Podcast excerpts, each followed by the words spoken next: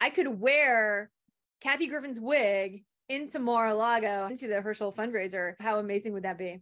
The baffling rise and spectacular fall of one of the right wing's biggest stars. I'm Matt Robison. This is Beyond Politics. We're on the Blue Amp channel on YouTube. When the news broke that James O'Keefe had been forced out of Project Veritas, the group he founded in his father's garage in 2010 that conducted stunts, undercover stings, and other deceptive tactics to inflict embarrassment on Democrats and media targets, there was one person I wanted to talk to more than anyone else. She's Lauren Windsor, the executive director of American Family Voices and the executive producer of the grassroots political web show, The Undercurrent. She's a contributor to HuffPost, The Nation, LA Progressive, prolific author, and a much quoted voice in media. Lauren, welcome to Beyond Politics. Thanks, Matt. So, just give us a little background here. What is Democracy Partners? Democracy Partners is a progressive political consulting firm nationally constituted of independent consultants smaller firms affiliated under one banner. We i'm located in the primary office in dc with bob creamer one of the co-founders along with mike my partner in mike lux media and also one of the co-founders of democracy partners. Got it. So you consult for democratic organizations campaigns? Yes progressive organizations. It's across the spectrum of democratic and progressive political work, we really concentrate on issue advocacy. Do you remember when you first heard about James O'Keefe and Project Veritas? It would have been sometime after what happened with Acorn. At the time, I was living in Los Angeles. I was an activist with, it wasn't until a few years later, activist with Occupy LA, but I was aware of the things that were going on with Acorn and some of the stunts he was pulling with Mary Landrieu, for example.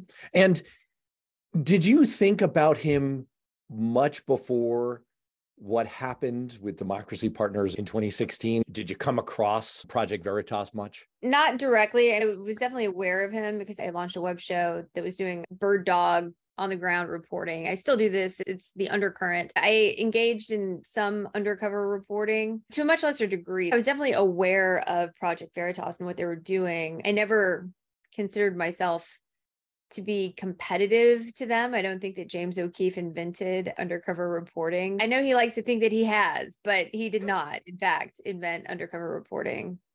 So, help us set the scene a little bit. Let's fast forward to 2016.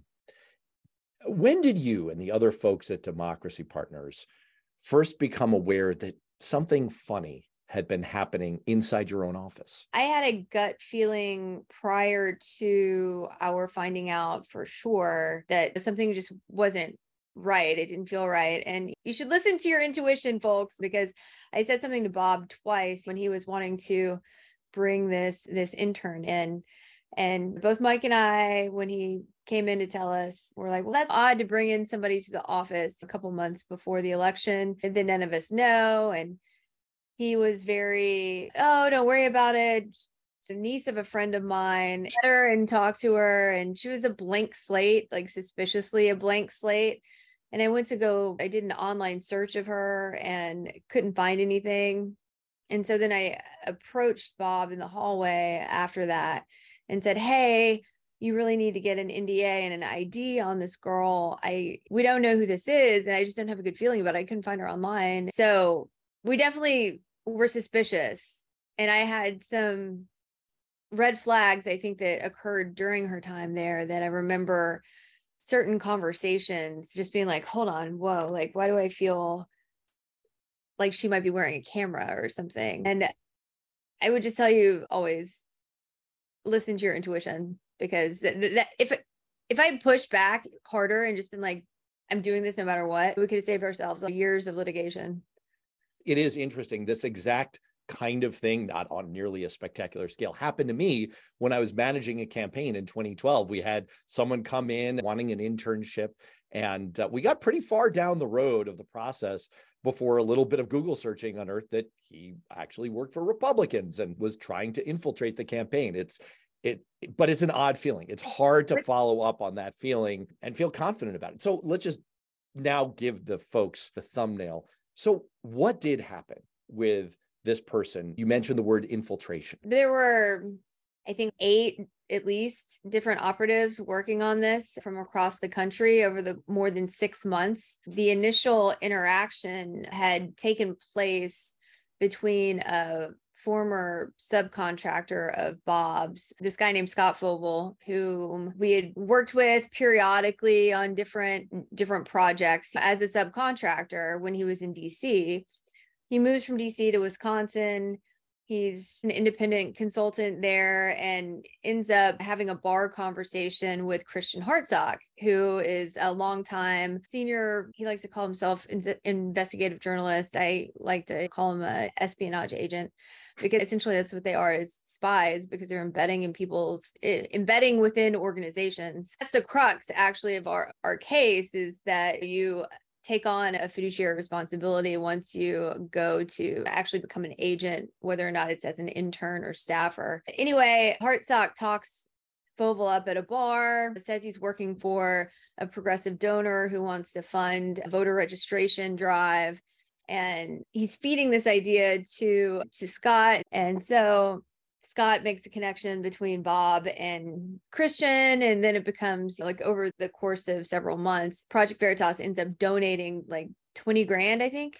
20 25 grand to one of the organizations bob was consulting for that was doing voter registration and they wired $20000 from a bank in belize to one of bob's yeah. groups yeah not at all suspicious. When you're willing to write checks like that, the it's not like the organizations of the progressive movement are just rolling in cash. Anybody who's worked for progressive nonprofits can tell you it's like a never-ending slog to get donor money. You have a donor that comes out and says, "Hey, I want to fund exactly what you're doing and here let me write a check for you for 20 grand." It definitely oils like lubricate situations for you. So he used that as on as his entree with Bob. And then knowing that Bob was working with the DNC, had been a long time advisor to the DNC and Hillary Clinton, then tries to, hey, oh, by the way, I have a niece anyone who could use her as an intern and mm. you know, oh we could use an extra set of hands around here and that's how she ended up getting her foot in the door but when i teach people infiltration trainings now i'm always emphasizing you can't just vet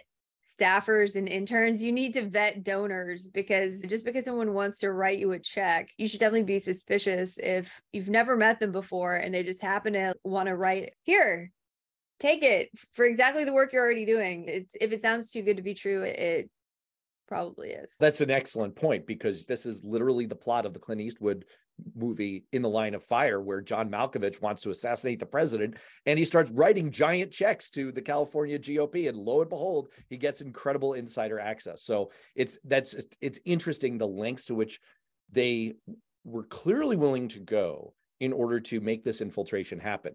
Eight staffers, they place someone inside on the ground with democracy partners, and they're willing to put in, in $20,000 up front. So all of this went to trial. So we filed suit in 2017. And if I'd had my druthers, we would have filed suit sooner. But there was, I think, back and forth as to whether or not there would be a lawsuit. There was definitely a lack of desire to want to pursue criminal charges because we're in the final month before the the election.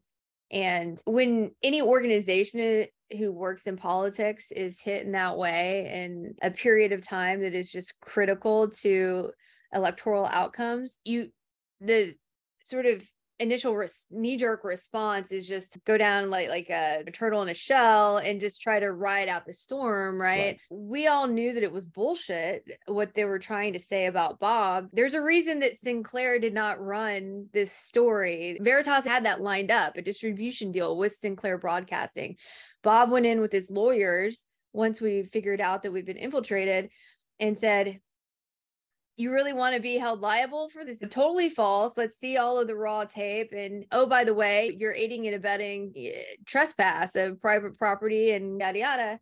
Sinclair didn't run any of that. And so anyway, do, the- do we know what they were hoping to do, how they were hoping to portray the inside footage that they gleaned? This was all a, a hit job on behalf of Donald Trump. They were trying to use Bob to take down Hillary Clinton they were trying to do whatever they could to say that Hillary Clinton was trying to instigate violence at Trump rally, that DNC contractors and thereby Hillary Clinton staffers were condoning or entertaining voter registration fraud. They're just always trying to use whatever appearance of malfeasance they can gin up to destroy the organization or someone who is related to the organization. The Acorn playbook. Yeah. And people will say, you do the exact same thing, Lauren. You're a political operative and you run a web show where you're reporting and going undercover. One, I never embed in organizations. I think that is a step too far. It's espionage to like actually go work for an organization of your ideological opponent. Uh, I think it's fair game to go to events or you stake someone out at their house and they're a political, uh, an elected official.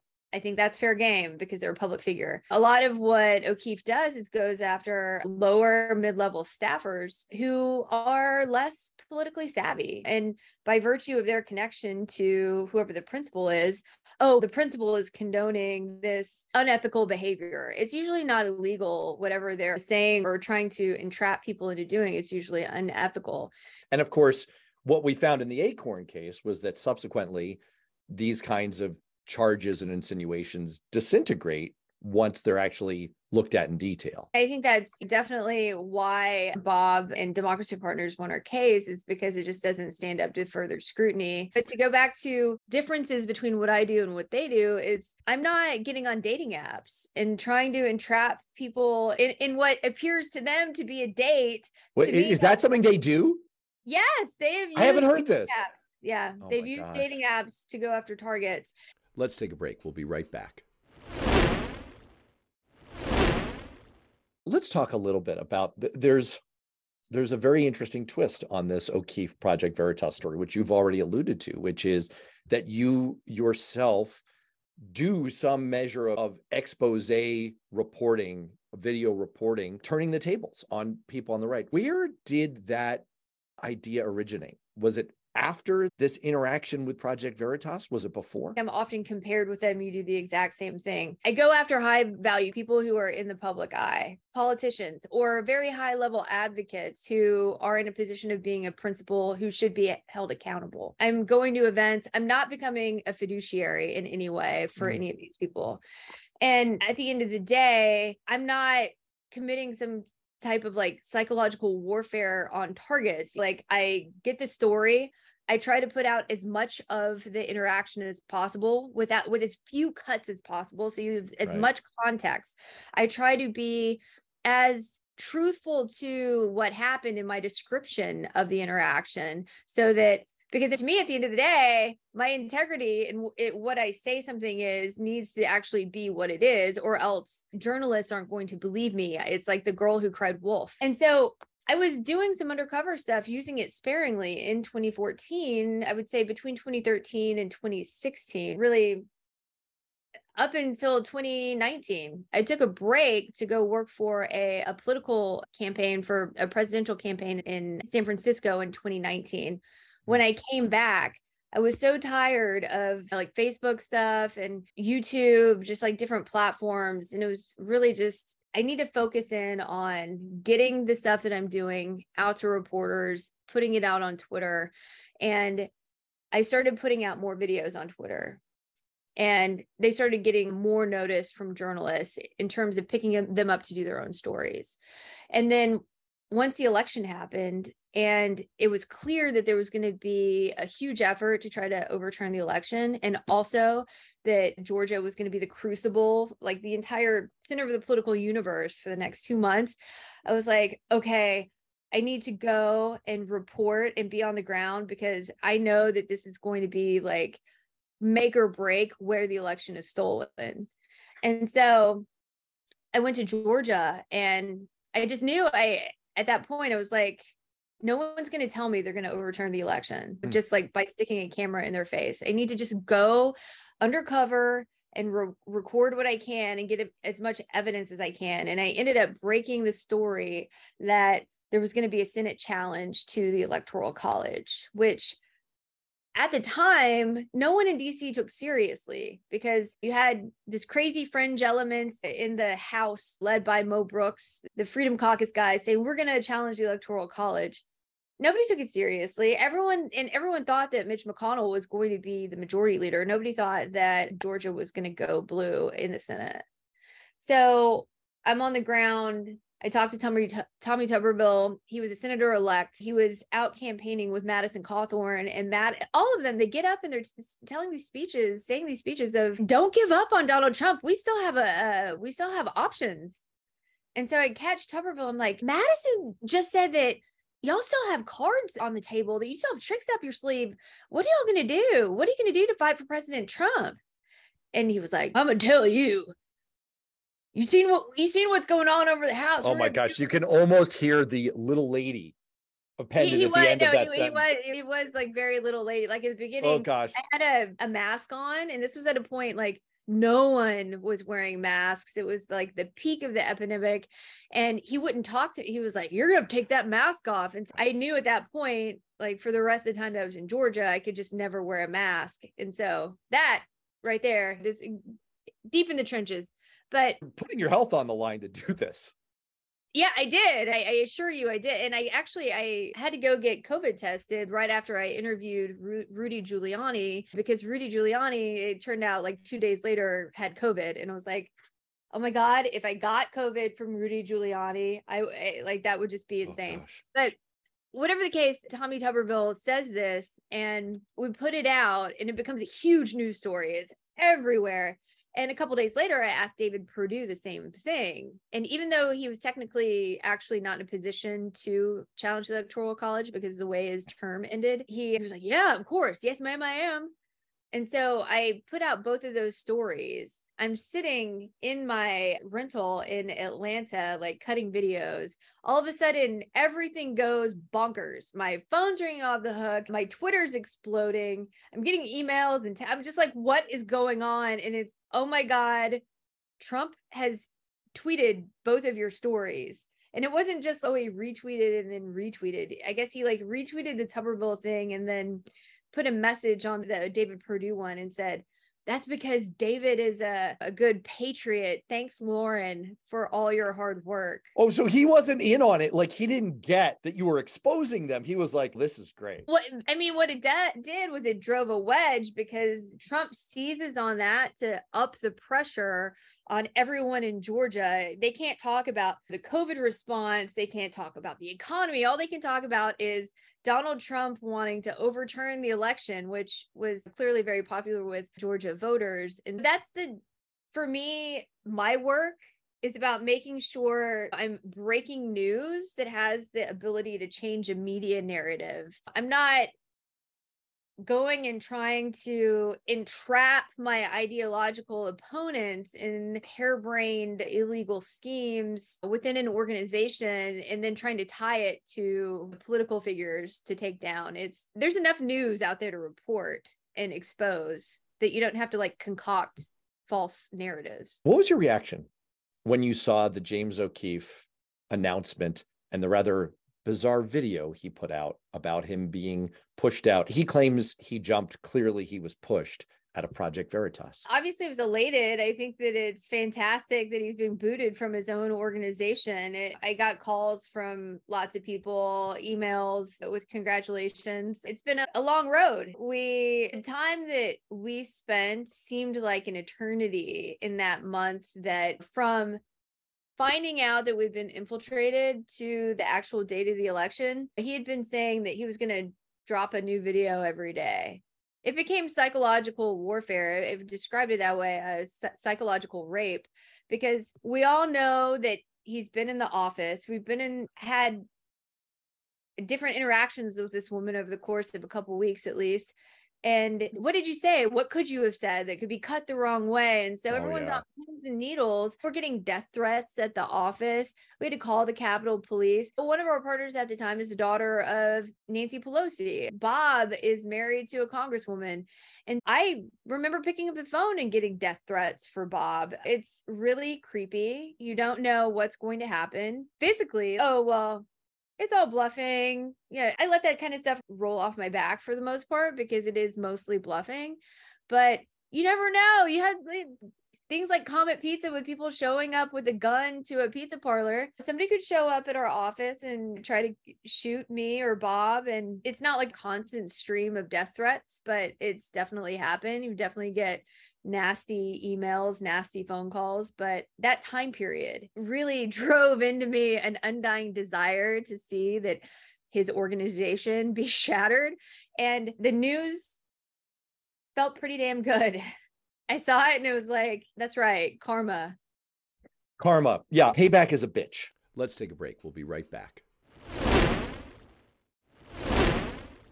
One of the things you've done that we haven't talked about is you didn't just have the lawsuit. You yourself launched a project to help make other progressive, liberal advocacy organizations aware of the efforts and the members of Project Veritas so that they could protect themselves. And you also, obviously, as you just outlined, continued your own undercover work.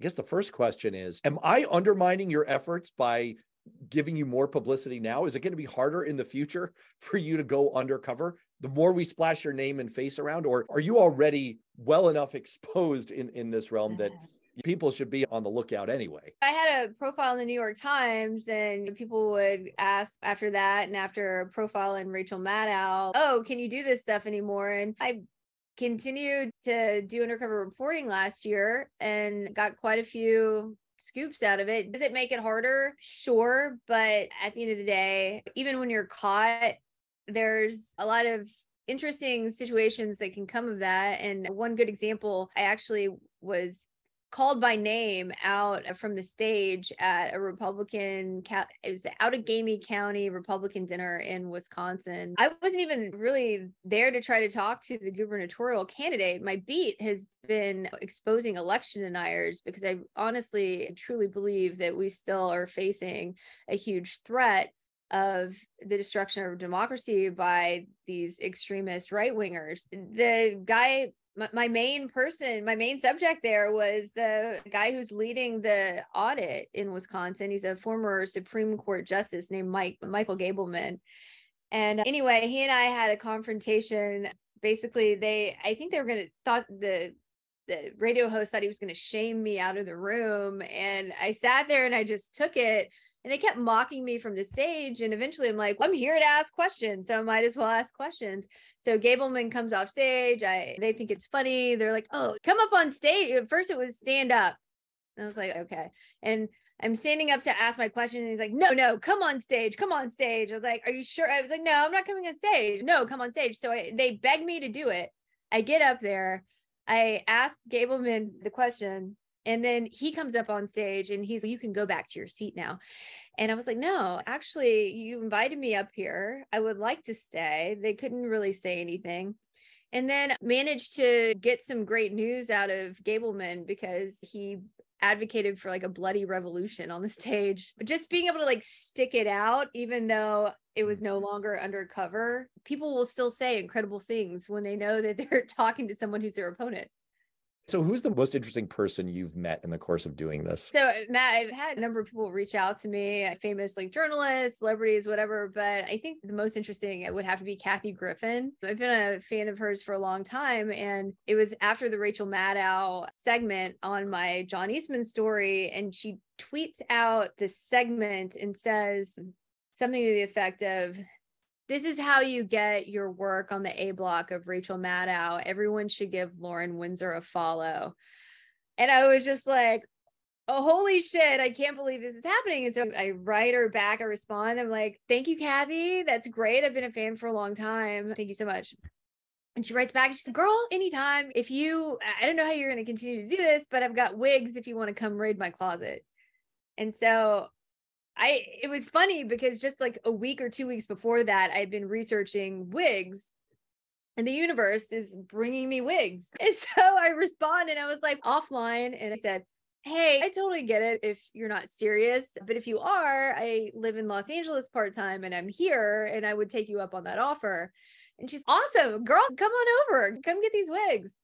So I go to Kathy Griffin's house and she has two wigs that are ready for me. And I'm mm-hmm. thinking I'm just going to come pick up the wigs and probably not be there very long. And she wants to have a conversation for an hour and a half. So, really, it was more of, hey, I've got these wigs and they're great. You should be able to use them. And also talk to me about your political adventures. Did you use them? I did. I've used both of them, but one of them is somewhat nicer than the other. It's all natural hair and it's like lighter, a lighter color than the other one. And I went to get it rehabbed. I have a, a cousin who's a, a hairstylist. And so he does the wig really great. It's super cute. And I know exactly where I want to debut it. And it's this Herschel Walker fundraiser at Mar-a-Lago. And to me, I'm saying like Kathy Griffin got canceled, like the ultimate cancellation because of her portrait of Donald Trump. And I could wear Kathy Griffin's wig into Mar-a-Lago. How amazing would that be? And I got into I wasn't even sure I was going to be able to get into the Herschel fundraiser, but walked in the front door wearing Kathy's wig and never got to talk to Trump because he wasn't out talking to the lower level attendees. But it was a pretty amazing experience to be able to uh, go listen to Trump at Mar a Lago while wearing her wig. Wow, that's amazing. Did they give you a confidential or classified government document on the way out as a souvenir? Yes, I knew that came uh, wrapped up in the goodie bags. Was there a moment where you're undercover, you're talking to someone and they say something and you're like, wow, this, even you as, as jaded as you may have become at this point, as inured as you might have become to all the insanity on the right, was there something that really took you by surprise? I think the John Eastman story, which I think most people really know me for, is John Eastman. It was shocking because I for whatever reason, I probably should have expected the answer that he was giving, but I thought he would have more shame. I really did. And given that he was running away from it, like just the week prior to us talking to him, he had given a, an interview to National Review where he was backing away saying, "Oh, that was just a thing I wrote. It nobody took it seriously. It was just something that I had to put together for for the president." And so then when my colleague and I approached him and it was like, Mr. Eastman, we're such huge fans. We were at the Capitol on January 6th, and your legal reason was totally solid. Why didn't the vice president listen to you? And he was like, You're right. it was totally solid. And it's because Mike Pence is an establishment guy. And he talked to us for almost 10 minutes and would have talked to us for longer, but for there was a friend of his waiting beside us. But my mind, as he starts talking about Antifa being behind January 6th and CNN being behind January 6th, like all of these different things, I'm just like, this guy is Looney Tunes and he's all they're all spineless cowards. We were on a phone call with 300 state legislators and they're all cowards. And I'm just like, wow, eh, yeah. this is going to be insane. I knew as soon as we walked away, and I'm just praying the entire time. I'm like, please, you know, that we have the audio from this because if the audio is not good, we're not going to have the story. But immediately checked it and knew, we both knew this is going to land in a massive way. And it did. He's facing disbarment in the state of California, and I hope he is disbarred. All right. I've got one final question. I'll get you out of here. Are you, or is anyone in your life as talented a dancer as James O'Keefe? I will give it to James. He's a very talented dancer. I think is a terrible person, but he is a talented dancer. From here to Dancing with the Stars to even greater irrelevance, we can only hope. We can only hope. Lauren Windsor, thank you so much. I think this giant James O'Keefe story is proof that the arc of the moral universe is long. It does bend toward exposure and justice. And thank you for the role you have played in bending that arc along the way. Thank you, Matt. I appreciate it.